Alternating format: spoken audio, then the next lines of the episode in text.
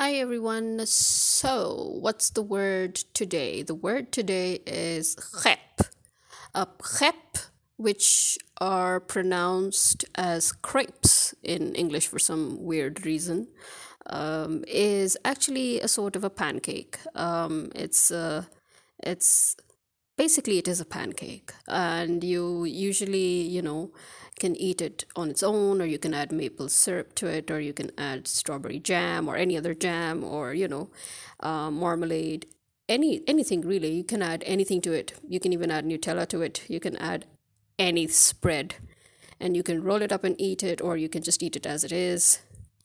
So yeah, um, technically, I would think it should be pronounced as crepe, even in English, because it is essentially a French word, which is crêpe but for some weird reason in English it is pronounced crepes.